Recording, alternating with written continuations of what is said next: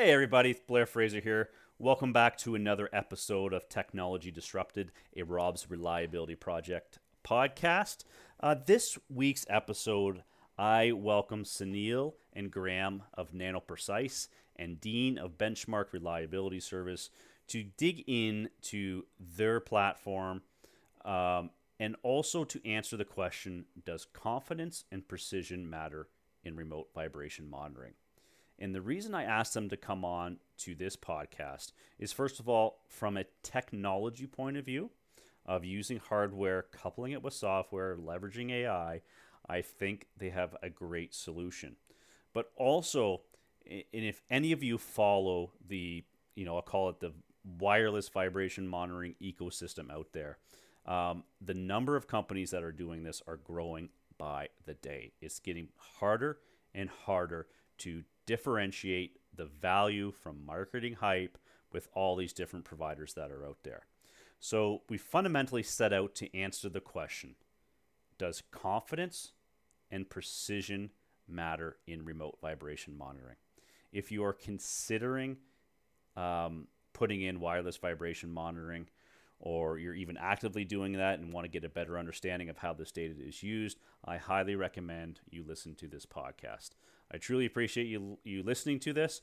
Um, if you have any questions, you're we, we posted the links to each of each of these people on the show notes, or feel free to reach out to me. And of course, if you have any ideas, any technology specifically for the Technology Disrupted podcast that you would like to dig into deeper, please feel free to post a comment. And just as a heads up, we are going to be rebranding this podcast shortly.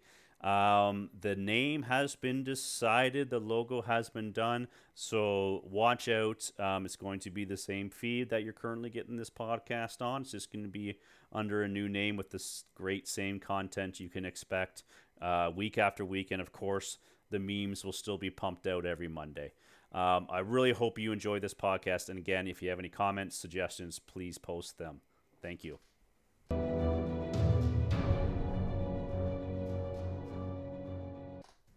Welcome, welcome, welcome, everybody. Welcome back to another edition of Rob's Reliability Project. This is Blair Fraser speaking.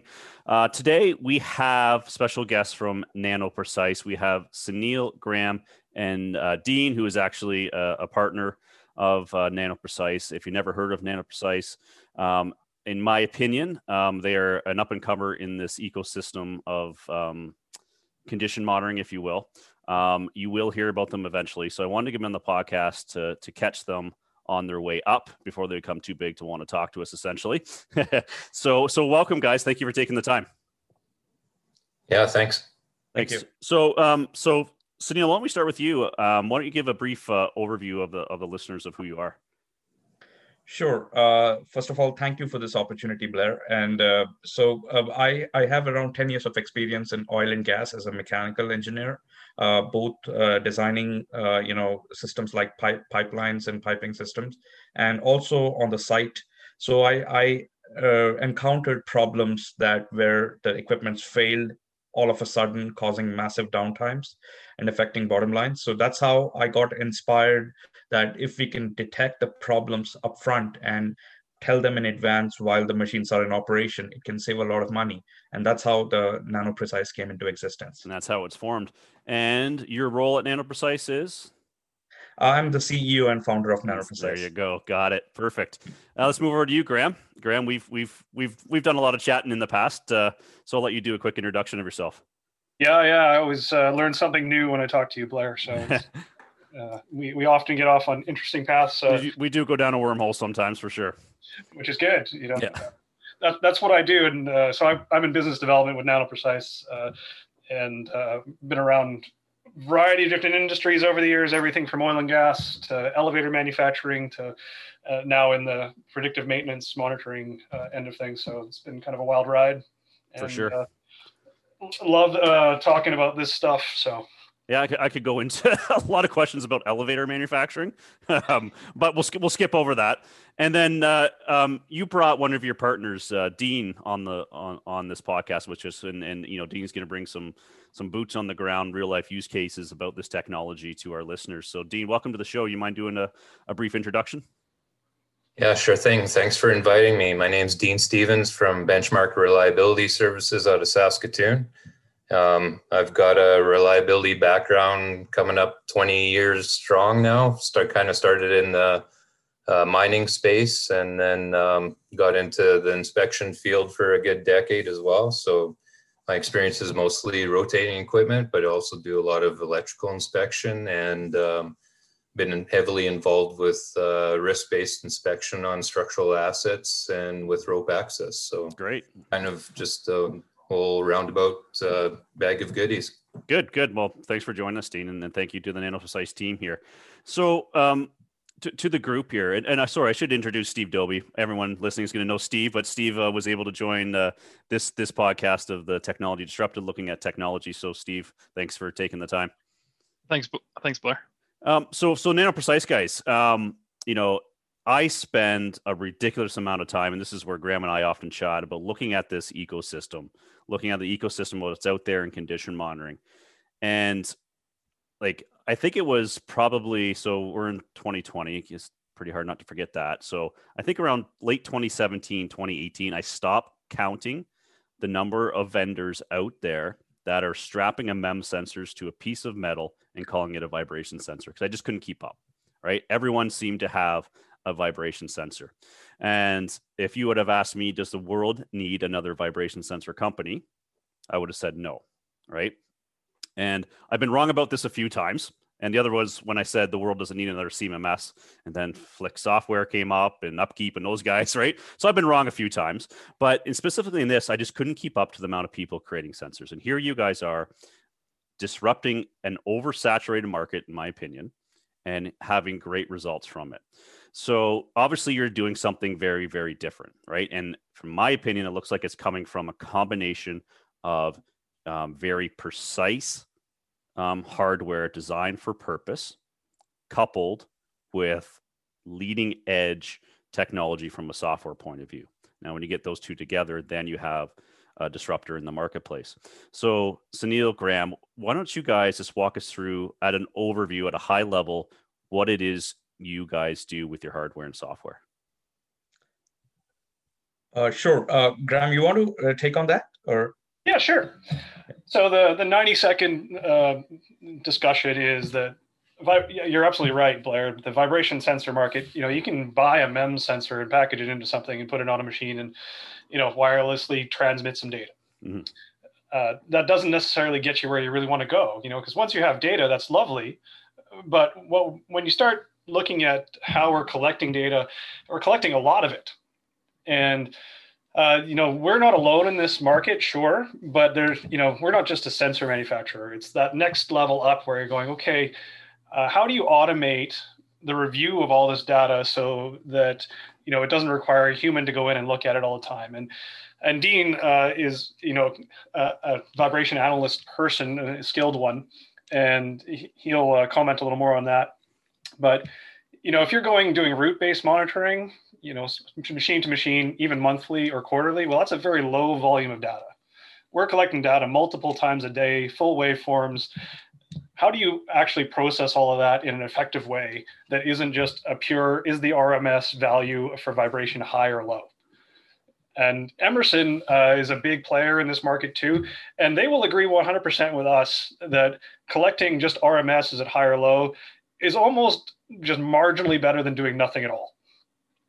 Right. So what you have to get to is a full automation of the analysis of that vibration signatures and that's much easier to say than it is to do and that's the big difference between what nanoprecise is doing and what uh, others were doing historically they were still applying humans to all of this all the time and and we're taking that next stage up going we're not replacing analysts but we're making that grunt work of uh, every day handling thousands of reviews of analysis on on a deep level. No longer a human task. You only go back in with an analyst after something has been flagged by the system. Right. And i think that's that is the key differentiator. And I, I don't think anyone, including Emerson, would disagree with that. Um, with the with the value of of you know generating not just looking at RMS values, but looking at the time waveform, looking at spectrum analysis, because that's really that needle in a haystack you're looking for, right? Um, and I think the key point there was, you know, using an overall, and, and we've seen this, and I'm sure you guys have seen this. Anyone that has spent, you know, any more than a day in industry, you see equipment come. Uh, we have vibration monitoring, and it's a, a vibration switch, right? The the equipment literally is walking down the hallway, and then it might it might trip off eventually, right? Um, or or a protection system on the other end where it's going to protect safety and the equipment just to doesn't kill anybody, right? Um, but really, we're trying to get into you know what Sunil was talking about of of you know of, of things that spin in a circle have a high tendency to break and, and really what you're trying to do is that um, the one thing when i look at a um, look at it is there's also a differentiator in the in the technology you're doing it yourself right and and and you know when i go to your website you call it machine doctor and i think that's you know relative of what you guys are doing but the the preciseness and, and maybe dean you can get into this the preciseness of the measurements you are taking right um, and I've seen some of your guys' posts on LinkedIn and things like that with some of your case studies. And one of that that first caught my eye was the ability to calculate RPM, right, or the ability to determine what the RPM is. Okay, and for I, I'm a uh, a level one vibration, which means I'm just enough to be dangerous, right? But I, I'm nowhere near near an expert. So, you know, with with all things spinning in a circle, you know everything really comes back to speed speed changes the displacement of everything and stuff like that so this is just one key point i want to go down this wormhole is why is rpm important and, and why did you guys celebrate being so accurate to be able to um i guess measure the this the the, the rotational speed of, of equipment yeah so rpm in my opinion is probably one of the most important things because when it comes down to actually analyzing a spectrum or a time waveform for that matter, if you don't know where your what your RPM is, um, you literally can't figure out what all the data means, right? So if you're looking at a spectrum, for instance, and you see a spike at you know 32.6 hertz, um, you have no idea what that means unless you're very um, historically keen on what that machine generates for frequencies, but it all comes back to the RPM because your bearing calculations, you know, your number of teeth, your number of vanes everything is related to the actual shaft speed. So that's why it's important for a, a good, accurate RPM calculation with every measurement. Otherwise, you know, from from the nano precise sensor, if the, the RPM wasn't correct, then all your algorithms and everything are related to that, and uh, it's not going to be accurate either. So you're going to miss out on a lot of the, the legwork that uh, the sensor itself and ag- algorithms do for you. Right. Good. So yeah, and that, that's always caught my eye. And if you want to figure out that study, I'm sure reach out to the Nano Precise guys. It's actually quite an interesting study where they compared, I think it was 98, 99% accuracy of determining that speed. And so I'm going to stick on the, the software or sorry, the hardware piece for a bit, because I do think there's value in, in looking at that, the hardware piece of it. Now, it, it's quite evident when you go to your website and you start looking at it. Um, it stands out because, and, and I had this direct from uh, a customer I was talking to, unrelated to this podcast, I was talking to a customer and he said, Hey, Blair, have you ever heard of these nano precise guys up in your area? So I'm from, I'm from the Toronto area, and this guy just assumes that we're close, even though you guys are in Alberta, right? But ironically, I do know you guys, right? So I said, Absolutely. I do, I do know those guys, and I think they have great technology. Um, and what stood out for this person I was talking to was he said they measure vibration, acoustic emissions, speed, temperature, and humidity in one one sensor, right? And like yes. you kind of hold it up, one sensor to rule them all, right? Yeah. So so here we are, and Graham, you mentioned it, saying obviously it comes back to data. Now the first thing Steve Doby is thinking about is data means challenge. Like if you have data and and Steve, I'm sure at, at Teck you have a lot of data, right? Everyone's saying, you know, get data, data, data. Data is useless without insights. Right? Absolutely. It is useless without its insights. I got so much data here, I could probably solve all the world's problem, but I have no idea how to do it. And that's the difference, right? So I disagree when everyone says data is the new gold. I've been on a, a five year bender of saying data is not the new gold, it's insights is the new gold. That's what we need to get to. And I'm saying don't don't stop generating data because we need that. And and you know, you guys are doing some work in mining, and Steve, you come from mining. So I look at as um, data is the raw ore, and insights is the gold that comes from that ore, right? We're mining that ore, but we're trying to process it into and to get the gold out of that. So um, when you look at generating vibration, acoustic emission, speed, temperature, and humidity, that's a lot of data coming in. Why is all of those measurements important? Why do I care? Because I'm going to be quite honest. I have no idea what your pricing model is, and we can get into that if you want. But right now, I can go on, I can buy a MEM sensor that's giving me vibration. Even I would even challenge that I can pull a spectrum from it. Maybe not easily, maybe once a day, but I can get it. Why are these other variables important?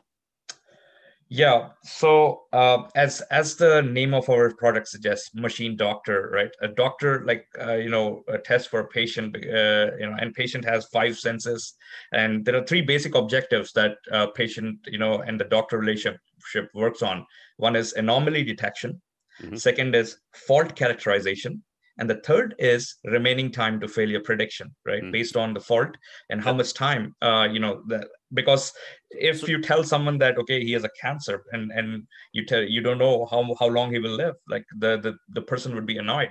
So why we need these five uh, uh six character uh, parameters uh, is basically to achieve these three objectives with one solution. For example we use acoustic emission and temperature to do anomaly detection because what we mm-hmm. found out that vibration is very susceptible to changes like you have uh, four combinations speed and load like uh, so either the load and speed both changes which is the worst case objective or none of them changes which is the constant speed constant load which is right. not the most difficult so uh, with uh, acoustic and uh, temperature that's not the problem even when the load changes acoustic is supposed to be very consistent and it you is. might know yep. this yeah yeah it uh, is. yep yeah it's it's not directly correlated to speed right we don't see a big change in acoustic emissions when when the load changes exactly on a, so on we, a healthy on a healthy rotating piece of on a healthy yes right. exactly yes so uh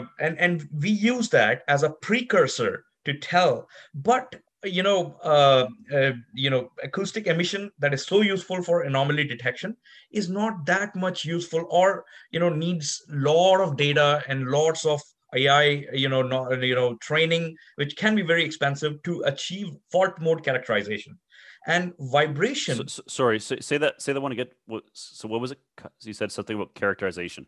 What was the, yeah, the fault, fault mode character. Fault, fault mode, mode Okay. Yeah. Okay. I mean, not just telling there is some problem, but what is the problem, right? So, uh, like vibration signal and waveform. Uh, you know, if when uh, acoustic signals that there is some problem, at that time, if a big waveform is taken and a very solid, uh, you know, time frequency domain, uh, you know, analysis is done on that, and if we get down to the problem, there might be 10 problems even on a single sensor, right? Bearing inner race, outer race, everything. Yep. We, we can detect all of those problems and see which one is uh, moving uh, with more severity. And that is where remaining time to failure comes into picture. And again, here, as you mentioned, this we need to see like for example for a variable speed machine right like uh, because the way the speed is changing we need to uh, adapt the characteristic frequencies of individual components to that instantaneous speed right and right. if we don't do that we will get a lot of false positives and we are in an industry where we need to not send too many false positives to the customer at the same time not miss any catastrophic failure right yeah right so I've got yeah. a question for you. So, like when we're talking about that uh, remaining time to failure, um, how accurate are are you guys in with that? I know, like, I've tried to do some of that work in the past with other types of sensors, and we we don't have a lot of success there. Um, how are you guys getting? I guess what what is your your success rate? What's your probability? Um, obviously, the closer you get to the time of failure, the more confident you are. But are you like if you're saying three months, is it is it three months? yeah, yeah. So so that's that, uh, so very good question. So see, uh, there is a philosophy behind how we are doing uh, approaching this thing. Because definitely it's it's very very you know difficult to calculate and predict the time to failure for anything in this world let alone you know a machine. So uh, so we we uh, call it as remaining useful life or the remaining time to failure. So when we call it as remaining useful life, we give it in a percentage. And the percentage is basically nothing but you know if if the if the threshold value is something right? Uh, you know what's the current fitted value and one minus the current fitted value divided by the threshold right? So we call it as a we, we put it as a percentage. But when we convert that remaining useful life to remaining time to failure when it reaches below 750 hours because the, the, the concept of remaining time to failure is very different from remaining useful life. It remaining time to failure means we need to tell the person so that he can take some action. But and it has to be in that window. It cannot be too early. It cannot be too late. So when it is, we find found that uh, based on, I mean, we ask for what is the MTBF of, of a specific equipment uh, before the start of the project. So based on that, we come up with uh, this uh, uh what should be the number of hours uh, below which we will tell uh, the customer about the mm-hmm. remaining time to failure. And when we say that, see, the important thing is it keeps it can fluctuate quite a bit. Um, and when it reaches below 750 hours, and we have something called variance and the confidence interval, we only tell, even when it is less than 750 hours, we will only tell when the, it is below, uh, like when it is above 95% confidence interval, and the variance is also very low. So that means that it will not vary so much right so so that's why you know uh, th- that's how we can provide credibility to this metric yeah so because you've put that that tight bounding around what you'll notify the customers of, obviously to reduce uh, false positives. Yes. Are you seeing um, a lot of, uh, I guess, false negatives in there as well? Then. Yeah. So, uh, good question. Very good question. So, um, uh, so to, to do that to avoid false negatives and in, in turn any catastrophic failure right? That's that's a major problem. And uh, so so we introduced something called nano ai alarm on the false ampli- fault amplitudes. So for example uh, there are some faults which go very gradually. There are some faults which appear all of a sudden and just fail right away right? Mm-hmm. and uh, there are some faults which you know uh, step up and then stay there for some time and then again step up and so that's how they, they increase in steps. So uh, uh, like so through this nano ai uh, first of all we are able to uh, automatically uh, put this threshold based on the uh, the the you know the user's existing level. We don't the nano ai does not go- get governed by the standards and the oems and all that because every machine condition is different. But you know so that basically helps us to send that alert uh, uh, regarding and, and see the good thing is with the fault uh, alert on the fault amplitude honestly if the, the bearing failure is there and the sensor is accurate enough having four harmonics of it match completely on 8000 lines of resolution and not having a fault is a very low probability that's right, right? definitely there is a problem. So uh, when there is a problem at that time and the nano ai sends an alert we don't tell the life because we are not sure so when we when we are not sure, we will not tell that. But when we are when there is an alert and because of the fault, we tell that there seems to be a fault, but at this time we cannot uh, tell you, uh, uh, you know, with conform- uh, conformity, what is what is the level of the severity. We are tracking it, but we want to have you uh, look at it. Yeah. So yeah, fascinating. Sorry, Blair, I took yeah, no, that was into software. brilliant. No, that was brilliant because you can't have you can't have that answer without having the the hardware and the software. And I think there's there's something that's very credible that you just gave in that answer, Sunil. And I think I want to repeat that is if you're not confident in the the remaining time to failure, you will not give it. Yes. Right? You're gonna say you're gonna flag it, right? But that's the equivalent um, you know, in the human world of people just guessing, saying, ah, I think it's this, it's this, it's this, without having a you know the facts to actually call it, right? I think that's a, a big difference. Um, That'll and, and, kill that'll kill a project so fast. Uh, well, if you, I always said that you get in our industry, you get one kick at the can. Yeah. If you say, "Hey, this machine is going to break," okay, let's test. Let's keep on running it, and it didn't. Or you say, "Hey, there's something wrong with that," and you pull that apart, and there's not. You're done. Right? Yeah. You just lost the, the confidence. And and Dean, I'm sure you know this. The the biggest challenge that you know everyone has talked to in in the reliability community is culture change is, is, is the ability to to change the culture and this is the way we've always done this i don't believe it in this way and things like that right so i think you guys are are doing a great job with with that you know building that as you said the confidence um, up in these these things Yeah, and I was just going to add, and that's that's the importance of having multiple technologies to, you know, because like they say, you know, even a simple AC electric motor has over a hundred different ways it can fail. Well, vibration analysis will probably only capture, you know, 70, Exactly. Yep. 60, 70% of those. So what happens with the other 30%? Well, that's where temperature comes in. This is where acoustics comes in. And, you know, some, there's some other technologies, right? Yep. So by kind of summarizing all the technologies together, and hopefully you got one or two technologies that are telling you the same story, then there goes your confidence level. It boosts it um, because you've got more data to, to analyze and tell you the same thing. Right. So the the power really isn't in, because like you said, Blair, I can get a vibration, I can get an acoustic sensor, I can get all these sensors separate. They're pretty available, not not particularly expensive, but the value there, and I think we go back to it a lot, is in how it all interacts together and the ML algorithms and things behind it, eh?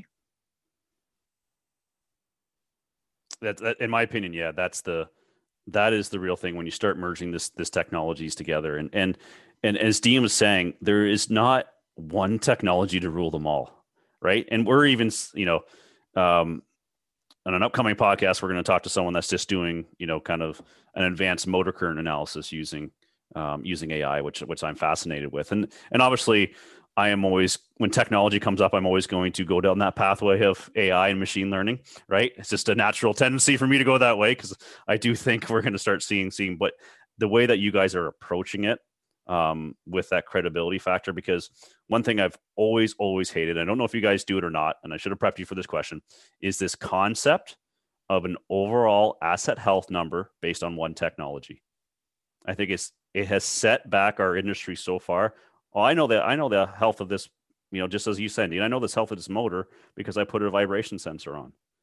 Well, there's as Dean said, there's still 30% more ways that this darn thing can fail. That vibration is not going to pick it up, right? Um, so that that was one of the biggest things and i saw that early on as this technology started to come out like when i say this technology industry 4.0 you know people saying oh i can calculate you know and, and some of the big big fortune 500 companies started doing that here's your overall health and then they realized well we got to bring some more technology in here to to get that get that confidence. So sunil you were talking about if i look at this pathway correct um, anomaly detection. So you're using acoustic and temperature for that basic anomaly detection right? I'm assuming there it's some sort of unsupervised learning type thing just learn Yes. the normal patterns of the way this is operating. And one of the keynotes i took away was you're not using you know there's iso standards out there. You can read them to death and this bearing and this installation should have this much which we all know is bs right? Everything in the lab is not repeatable in industry right? Exactly. controlled environment perfectly installed. There's no i've never seen two identical bearings on two different machines act the same way. They've been installed differently maintained differently they're manufactured by um, the bearing manufacturing differently right? There's a lot of variables. Um, so you're using that first anomaly detection to flag hey there's something going on here. There's there's something abnormal right and then you're moving over to that fault mode uh, characterization did i get that right Yes. right? So that's when you start to determine inner race, outer race, all that kind of stuff, right? Exactly. Can you have one without the other? So can you have, hey, there's something wrong with this bearing, but based on this technology or based on what we're seeing from the waveform from these other sensors, we don't still know what it is, but there's something wrong with this. You need to go out and look at it. Is that is that a, a process in in your workflow? Yes, I mean, uh, just doing uh, uh, anomaly detection, you know, as as uh, Graham mentioned before, um, uh, like it it it it increases the number of uh, alerts for the customer, Mhm. and we are seeing, uh, you know, uh, our customers come from other existing vendors uh, saying that, oh, we have a lot of alerts, and see, we are in a business where, as I as I mentioned, like we if we start like uh, uh you know uh, and we have one of the customer like um earlier you know uh he was uh, like uh, he he missed one notification because he was looking at some other uh fault notifications uh, anomaly detection related notifications where he didn't have to really pay too much attention because anomaly detection can uh, anomaly can happen either due to the fault of you know some fault arising or due to just some process fluctuation Absolutely. Yep. Yeah so so you know so if he gets used to that and ignoring it he might ignore a big fault mode, right? Right. And in fact, it happened with our customer. He ignored it, but we sent seven notifications that day, even for the fault mode. But because of that habit, uh, he ignored it, and the next day the failure happened. And uh, you know, and from now onwards, uh, what we have is we clearly in the subject line distinguish between which one is anomaly detection and which one is fault mode related. So that, that- and that- really helps. Yeah, go ahead. I was gonna say, and that goes back to Steve's podcast, right? Of that's great, you can detect all this stuff, but what are you gonna do with it, Yes. right? And so I, I read a recent study, and I, I said it on my last webinar. An average manufacturing facility, so manufacturing, right? Not considering energy, oil. Um, I think it was two thousand six hundred and thirty-four bearings, Wow. right? And you know, you look in mining, you look in oil and gas. I don't care upstream, downstream. There's a lot of things that move in a circle, right? So if you started to do anomalies on all those, you can start to imagine we will mm-hmm. get in the cry wolf syndrome, right? Yes. So I think- it's not possible. Yeah, it's just not possible. Even though you're still doing AI to uncover those, there's still you still need humans to go and address and solve these problems, right? So if you cry wolf, right, you still have to prioritize, right? And probably it kills the purpose of automation and does more effort now. That's right. So uh, not to move too far from the tech side, like uh, your prioritization, like you know, that was when I was a consultant. That was the worst thing. Is I gave we gave people a list of here is 300 things that you need to address right away. um, how how are you guys distinguishing those? Like you know, you install install a few of these sensors on different things, and now all of a sudden each one of them is saying you need a, a problem do you have something that is ranking those a little better for everybody or um, again more on the software side and less technology but Yeah, a good question. Uh, so we have four types of notifications. So anomaly detection that comes from the sensor, uh, anomaly detection that comes from the cloud, then fault uh, nano AI on the fault mode, and then finally the fault, uh, you know, uh, notification because of the remaining time to failure thing, right? So, and the remaining time to failure thing is really conservative. That when it actually, you know, we have a record actually of whenever i mean our our uh, fault mode due to remaining time to failure uh, fault mode notification because of remaining time to failure uh, has been trailing a little bit has been a little bit too conservative that the problem has uh, occurred. And some customers really liked it because they want to attend at the last stage not you know they want just want to have a downtime not uh, and they don't want to uh, you know uh, like a bother too early right? So in this way basically you know like we uh, so, so we have the criticality rating like needs uh, immediate attention. So when whenever we have remaining useful life of zero percentage or remaining time to failure at less than 300 hours it says needs immediate attention. And then um, uh, when there is something like uh, you know nano ai it says needs attention. And uh, you know if uh, or, or need maintenance review. And if there is some kind of anomaly which is very you know aggressive it may call as need maintenance review right? Other than otherwise it will be healthy. But we make sure that just at the anomaly detection stage we don't give it as needs maintenance review. Because the moment we say needs maintenance review we are increasing the work. That's right. Good. Yeah, I think after that, then it's a little bit more up to the client, right? Because they understand their facility, and they understand the actual criticality of their machines, the costs involved with downtime and and Well, risk y- you hope they do, right? i was going to say i might argue that yeah and, and, and, and that's that's the challenge and, and that's something as i go on my uh, ai machine learning uh, bandwagon here and say you know it is it's you still have to have the foundation right you still have to know criticality prioritization you have to have the right planning and scheduling practices in place to be able to address these it's great that you can detect them but there's still you know uh, i would say really it's an upstream process to, to have that backing that um, so I really want to get into. So we haven't really dived into how the tech really works. So you know, we, you have um, your sensor gets mounted on a on a bearing, um, right? Yeah. Um, from there, uh, you know, typical typical tech when it comes to this is it's it's transmitting through some protocol to a hub, right? Some kind of Yes. gateway, right? Um, ho- what, what's your primary technology of, of using Bluetooth, LoRaWAN? How are you getting that information? Because you made a comment there, Sunil, which I really want to get down that that wormhole was, you know, there's anomaly detection coming from the sensor, there's anomaly detection coming from the cloud, right? And right there, there's some secret sauce there, right? yes. right. Yes. And and um, I'm a big fan of the cloud. I'm also Yeah. just as big fan, or even bigger, of Edge, or or Fog Node, if you want to call it that as well. Um, Yes. so information from these these the vibration, the acoustics, the, the speed, temperature, humidity is getting transmitted to this hub unit. What what are you using as a protocol to get that information? Yeah, so uh, really good question. So we are using uh, Wi-Fi, Mhm. okay, and right now, and uh, it's 802.11. Yep. But we just launched our model for cellular plus Wi-Fi plus Bluetooth. Mhm. Uh, uh, so uh, so basically with uh, uh, with with the eSIM technology. Yep. So now for for 100 countries, for 343 telecom operators, you just switch on the sensor as long as you have Cat 1M or NB IoT Yep. and the la- the lowest uh, end of the spectrum that is 2G. It also works on 2G. So Great. as long as it, uh, you switch on the sensor in these 100 countries, it will connect to internet. Isn't that isn't that amazing? And and Yes. yeah, like what what technology? And people often ask me, Blair, what do you think 5G is going to do, right, for technology? And I said, we haven't even got to figure out what 4G is going to do for us yet, right? We'll get we'll get to there. It's going to have this this benefit, but when you start thinking, and you know, I, I always people get stuck on scaling a project. So if they do, Yes. you know, they do a project here in Canada or US, oh, we have another sister plant in Europe. We want to bring this technology to, right? That's a whole different Yes. ball game over there, right?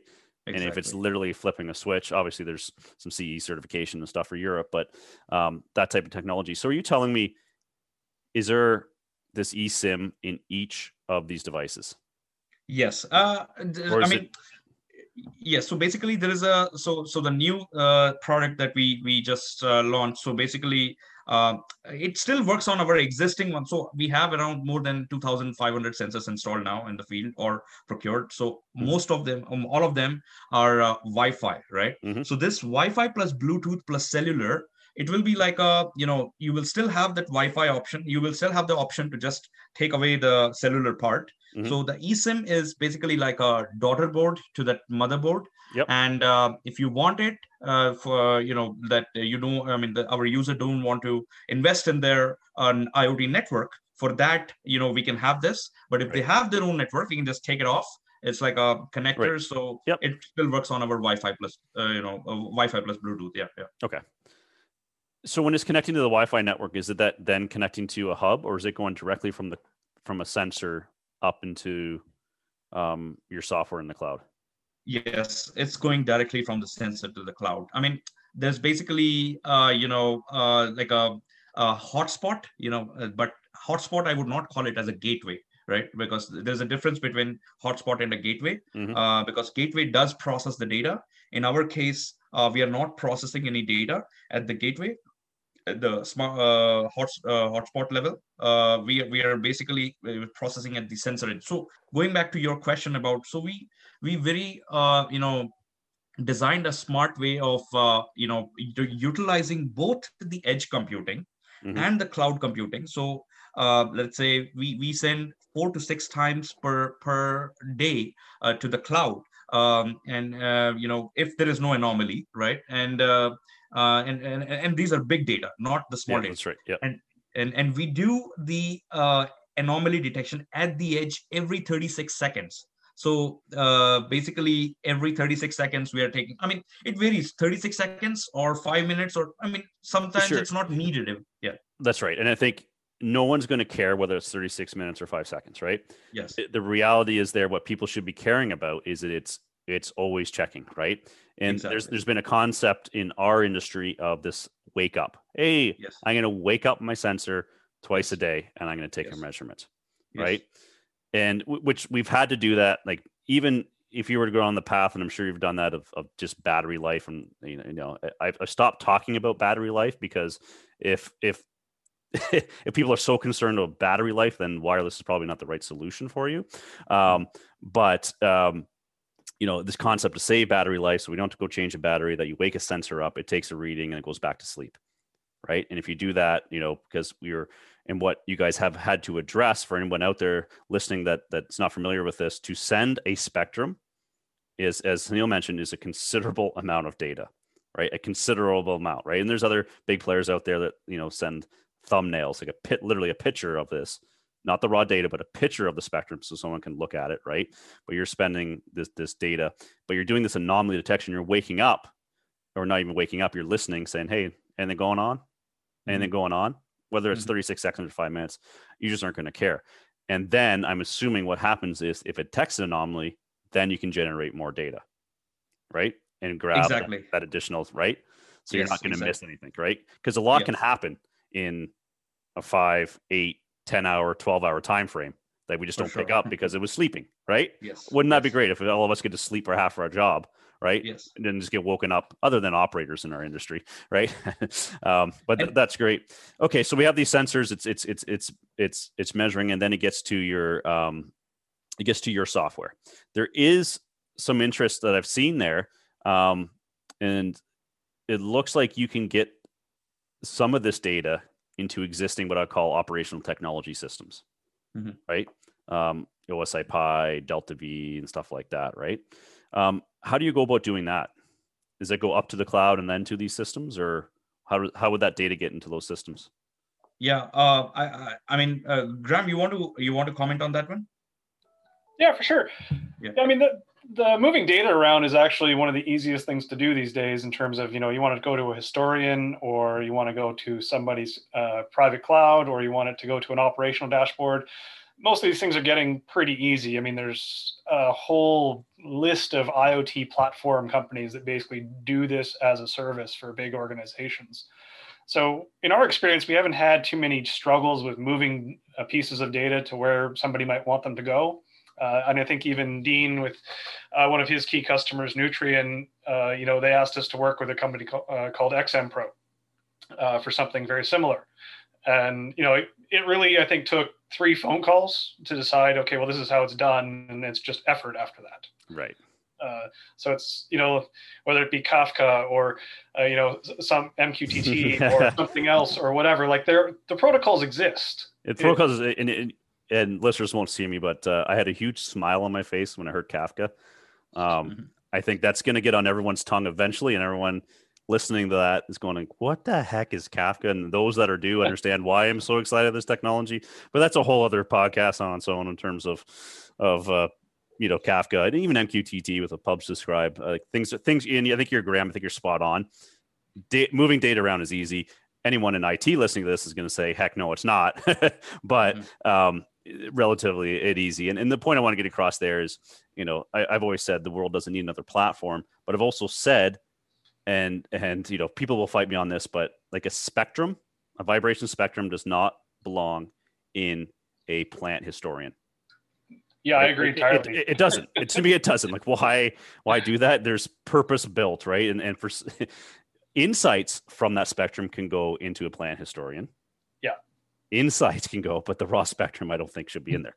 But um, so I, Greg, or sorry, um, Dean, I want to um talk to you because you know essentially you're using this technology. You boots on the ground. Um, can you give me some examples of what you've been able to detect? And you know, doing this 20 plus years, you've you've put a number of analyzers in your hands, all technologies. What are some of the the things you've been able to detect that you think is really makes this technology stand out? Um, well, a good example was um, using these sensors on a gearbox application. Okay, so a lot of other competitors, um, you know, they've they've kind of kicked off this whole ball game with IoT and and by installing on a pump or you know a fan bearing or something. I'm going to call it a more simpler machine Yep. when you get into gearboxes, compressors, uh, things like that that have multiple turning frequencies, etc. Uh, it kind of complexes the game a bit. And um, so, yeah, a couple of good examples has has been around gearboxes specifically, where um, the sensor has picked up specific bearing frequencies within a whole mess of a spectrum with, you know, gears and, and other bearings within the same box and I think that that in itself, um, being able to detect and pick out the specific frequency and what the specific problem of that gearbox is, provides just that much more detail and that much more power to the end user. So, so that that's what it comes down to.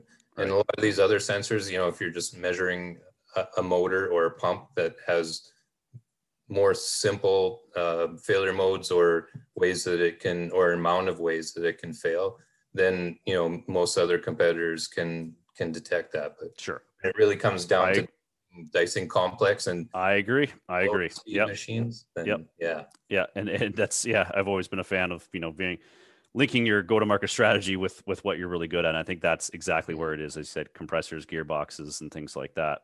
And I think you know from your experience, you know, I don't think well, there's always going to be value with an experienced analyst, technician, engineer going out to an asset because they're using the other senses as well. They're using their eyes, their ears, their mouth. I don't know how they'd use their mouth. I guess from taste. If you could taste it, it's probably pretty down that failure curve or smell. Yeah, Ooh, that tastes like burning. Um, but you get the point, like things leaking and, and things like that. Yeah. Um, and I think you know when I was talking to to Graham, and I'll, I'll put this out there, is you know really the the benefit is it's it's the equivalent of having those technologies as if you're standing next to it with a dedicated analyzer, but you're sitting in your house, right? Um, to to get that level of of information, which is tremendous, right? Um, and then what Graham and I were talking about um, was this idea of you know what Graham that you know 90 second overview gave us was it really came down to sifting through that data, right? So yeah. from your, from your point, Dean, how how is you know that that automated you know primarily fed by artificial intelligence, sifting through that data, trying to give you insights. How is that helping you do your job to, you know, help these customers diagnose a problem and address it? Yeah, well, first of all, it's it's saving a lot of time, right? Because the sensor's doing all the legwork and the, the horsepower behind condition-based monitoring. But when it comes down to actually detecting a fault or, or analyzing the problem, um, the time waveform and the spectrum are ex- extremely important. And having enough resolution in those sets of data is also important. That's um, and that's where it separates the men from the boys as well, because a lot of other sensors just don't have the resolution that you need sometimes. It's yep, yep, no, it's okay. very common. Or or and I'll even throw it out there, or you know, we're we have list our, our, our majority of our listeners are, are North American based, but we do have some overseas. But you have to understand where some of your installations are. Um, winter's not a very friendly place, right? Let's be yeah. honest, right? Yeah. And you know, specifically electronics and stuff like that, temperature can be you can you can hit some limits, right? A lot of people design sensors for this. I think they're designed to work at the equator, right? Like it's just a perfect yeah. tempered where you'd have a pina colada, right? But that's not real life. Manufacturing mm-hmm. is hot, whether it's indoors, outdoors, you know, northern Canada, wherever it is. So, um, you know, uh, not having to go out there to take those measurements in that kind of atmosphere eliminates the safety aspect of it all, but also still having the confidence and accuracy, right? To, yeah, to exactly. trust yeah, to trust yeah. those data. Yeah, and it, it still comes down to knowing your machine a little bit too um, and and that's kind of mm-hmm. where my background comes in really handy because i understand a lot of the equipment that my clients have so i'm able to kind of help them through the data too if they if they really want to dissect it sure. but yeah another great example is in the in the uranium mining industry where a lot of these areas you have to you have to put on a big bubble suit and, that's and right protect yourself from radiation and um, yeah. So we, we automatically know what company you're talking about right there, but yeah. Yeah. yeah. So, you know, it, it takes an hour's mm-hmm. work just getting prepared to go measure the machine. So that's right. Why wouldn't you use a sensor? Exactly. Exactly. Yeah. You, if you trust it, if you trust the value that's coming from it, yes. right? I think everything's coming down to trust. Now, what what I've always liked, now I, I, you know I've obviously come from the the the startup community. I shouldn't say obviously, I did come up from the the startup community. Is what I'm seeing in technology, and Graham, I'll, I'll, I'll get this question to you, is no longer is there a single player to win the game, right? We've, you know, if you go to you know industry 50 years ago it was well we're we're we're an emerson plant we're a Foxboro plant we're we're an abb right and it was one technology and they tried to standardize that technology across right and what i love to see is because it's causing disruption. I don't want to see the big guys lose. I don't want to see the small guys win every time. I want to see a combination of, you know, what's best for industry to come out there, right? And eventually, you know, I guess we won't get into that, Sunil, but the goal is is you know to to to have an exit or to have something happen, whether a big guy gobbles you up or or something like that. But um, you know, Graham, if you want to talk about it, you can go into as much detail as you want. But I know for a fact through some some voices here that you went head to head with some of the the bigger players in the industry, right? And that's always tough for an organization, um, you know, to compete with with you know literally billion dollar companies that have been out there that have the stronghold. They have you know the world's best marketing, everything in place. Um, you know, maybe Graham, you could talk a little bit about what you went through with with that experience, trying to go through the vetting process of of one of the you know a, a big company out there. Yeah, yeah, it was a really interesting learning experience for um, you know a smaller, younger organization. Uh, so it was arguably the largest oil and gas uh, company in Canada, uh, and they basically went out to market and, and, tried to evaluate 42 different offerings in this space. Uh, which you know only a big you know oil and gas giant can do because who has time for 42 uh, companies to evaluate right mm-hmm. And then they uh, shortlisted that down to a list of four companies uh, after reviewing all of the capabilities and then doing some trials. Uh, and NanoPrecise was one of those four. Uh, and this is a company that was basically looking to go out for bid on, you know, arguably somewhere between a three and six million dollar contract to basically instrument rotating equipment across all of their facilities in North America. And we were we were punching well above our weight class. You know, like the bid documents alone were like a hundred and some odd pages, right? So no, like we we've never even bid something like that before. Mm-hmm. Um, and we didn't end up winning, but uh, at the same time, you know, to be list shortlisted to Final Four when you're going up against companies like Emerson, uh, you know, uh, Siemens and ABB were the, the other three was pretty uh, impressive to us where we've only been around, what, three and a half, four years, you know, those companies yep. have been around for decades and have huge yeah. installed bases and things yep. like that. And I think, and I think, you know, and, and, you know, I can't tell you how many of those, um, uh, bids I, I, I, you know I've, I've had to go through and jump through hoops sometimes with a small company and sometimes on the back of bigger companies to to push that train through is it's, it's not just technology though. It's the ability to support it from a world area point of view and all that kind of stuff right? So there's there's stuff outside of your technology that i'm sure you know an organization growing as your size you just you just can't compete with um, you know yeah those type of things we've talked about that internally a little bit kind of going you know in a few years we're probably going to come back around to that really large oil and gas customer and they're going to go where have you guys been the whole time? Yep. And it, who we lost to we still feel like we're a step ahead uh, on the automation of the analysis. Uh, but again, all those things you talked about were are relevant. You know, management right. of change, size of vendor. Yep. You know, like they do matter. Sure, of course, of course. Um, so we, we are going to wrap it up here shortly, but I want to throw something out to you guys. Um, and um, I said this, and I, Graham, I, I, have I've told you this once, and I want to throw it out there because maybe our, our, our listeners can chime in here too. Um, I, I, I, I probably wasn't in the place to make this statement about five year ago, five years ago, but I did. And this is no offense to um, anyone uh, as a vibration analysis, but when I looked at technology and I look at where it's going, I truly believe that this type of technology, you know, specifically, you know, I'll call it AI for for I'll call it vibration analysis, but all condition monitoring is eventually going to start to intrude on level one and level two analysis or analysts out there, right? Um, you know, it's a term in our industry we call like level one data dogs, right? It's a common term. Hey, you're level one, you got to learn how to collect proper data and stuff like that. So just by having, because what you want to do is really condition monitoring, in my opinion, is all about repeatable data, right? You want repeatable data from the same location. So we use pen marks, we use chips, we use these pads, right?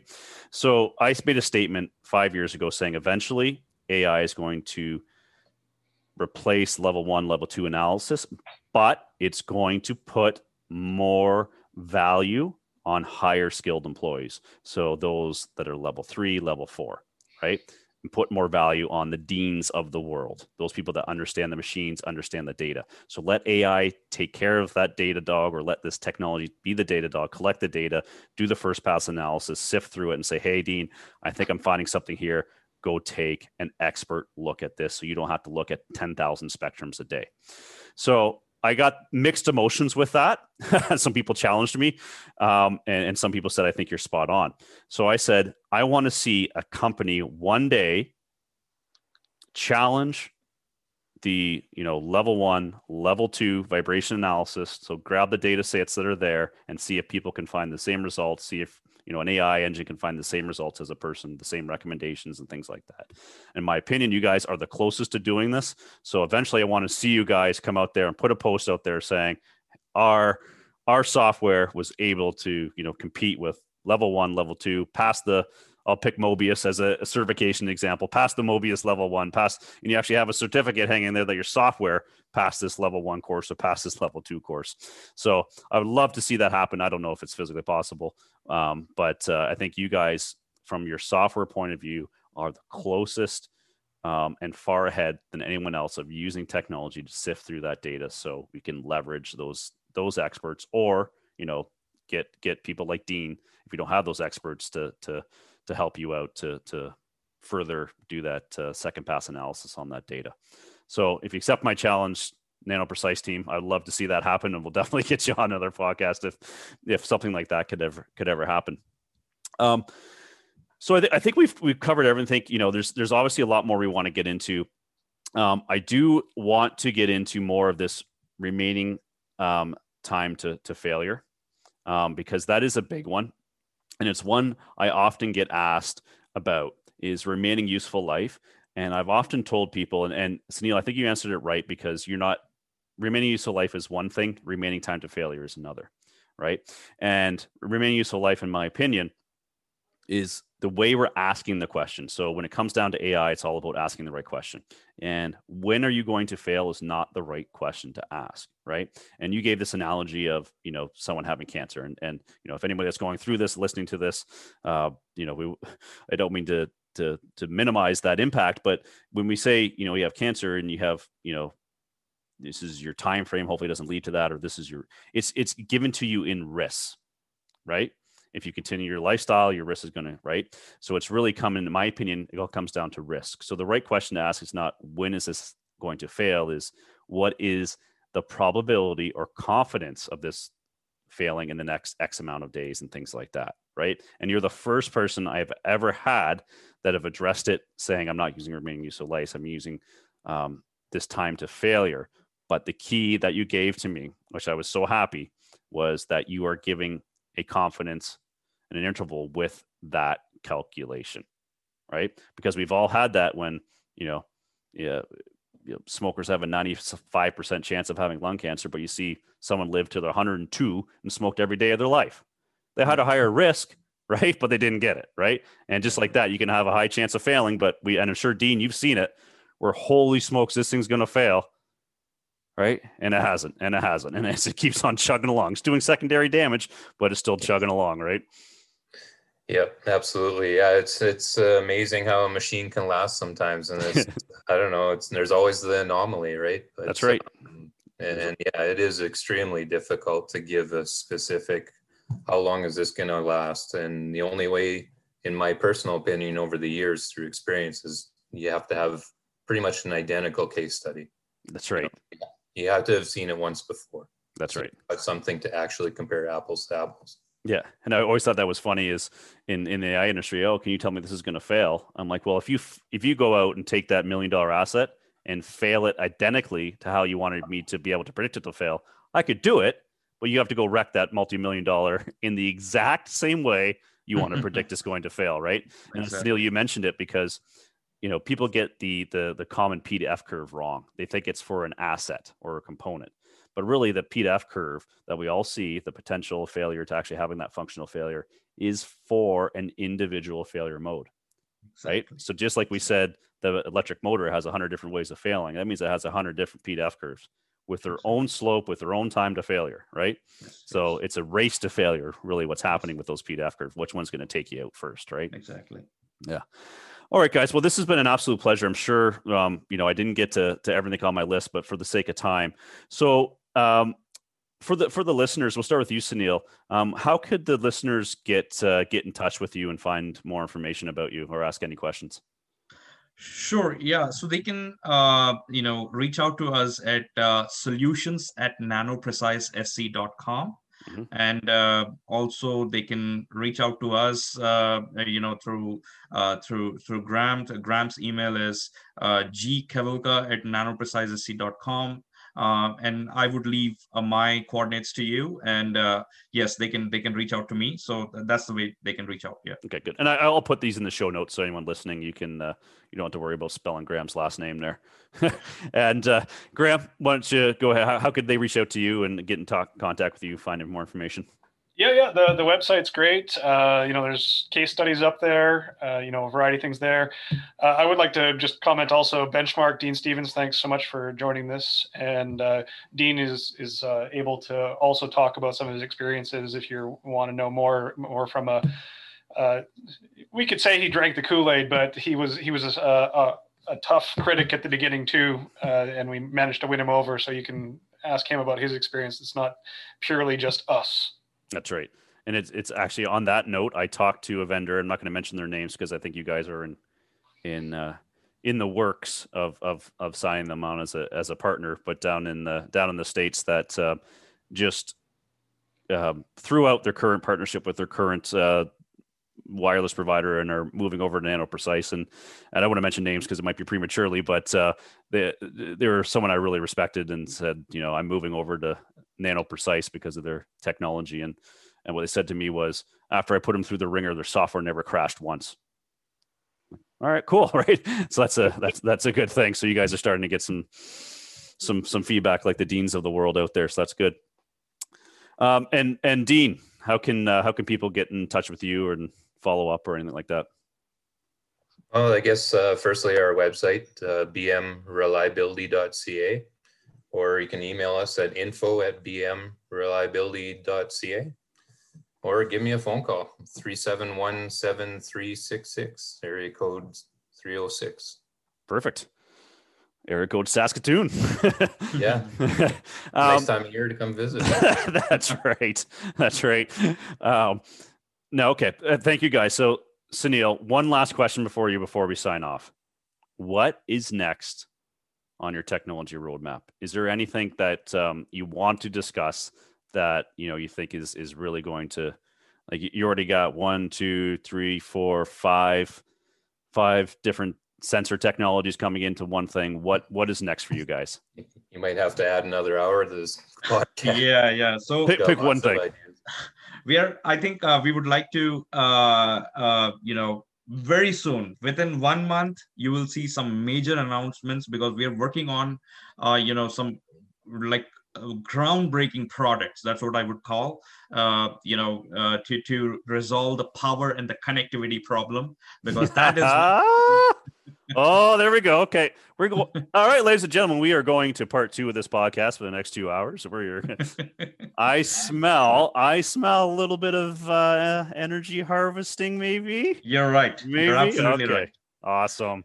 Yes. Great. Great. So, that, and that's so funny because I I was already bad mouthing battery and length and stuff like that. So that's funny. Yes. So we have really solid results. Anyways, uh, uh, you know, so we will be coming up with soon.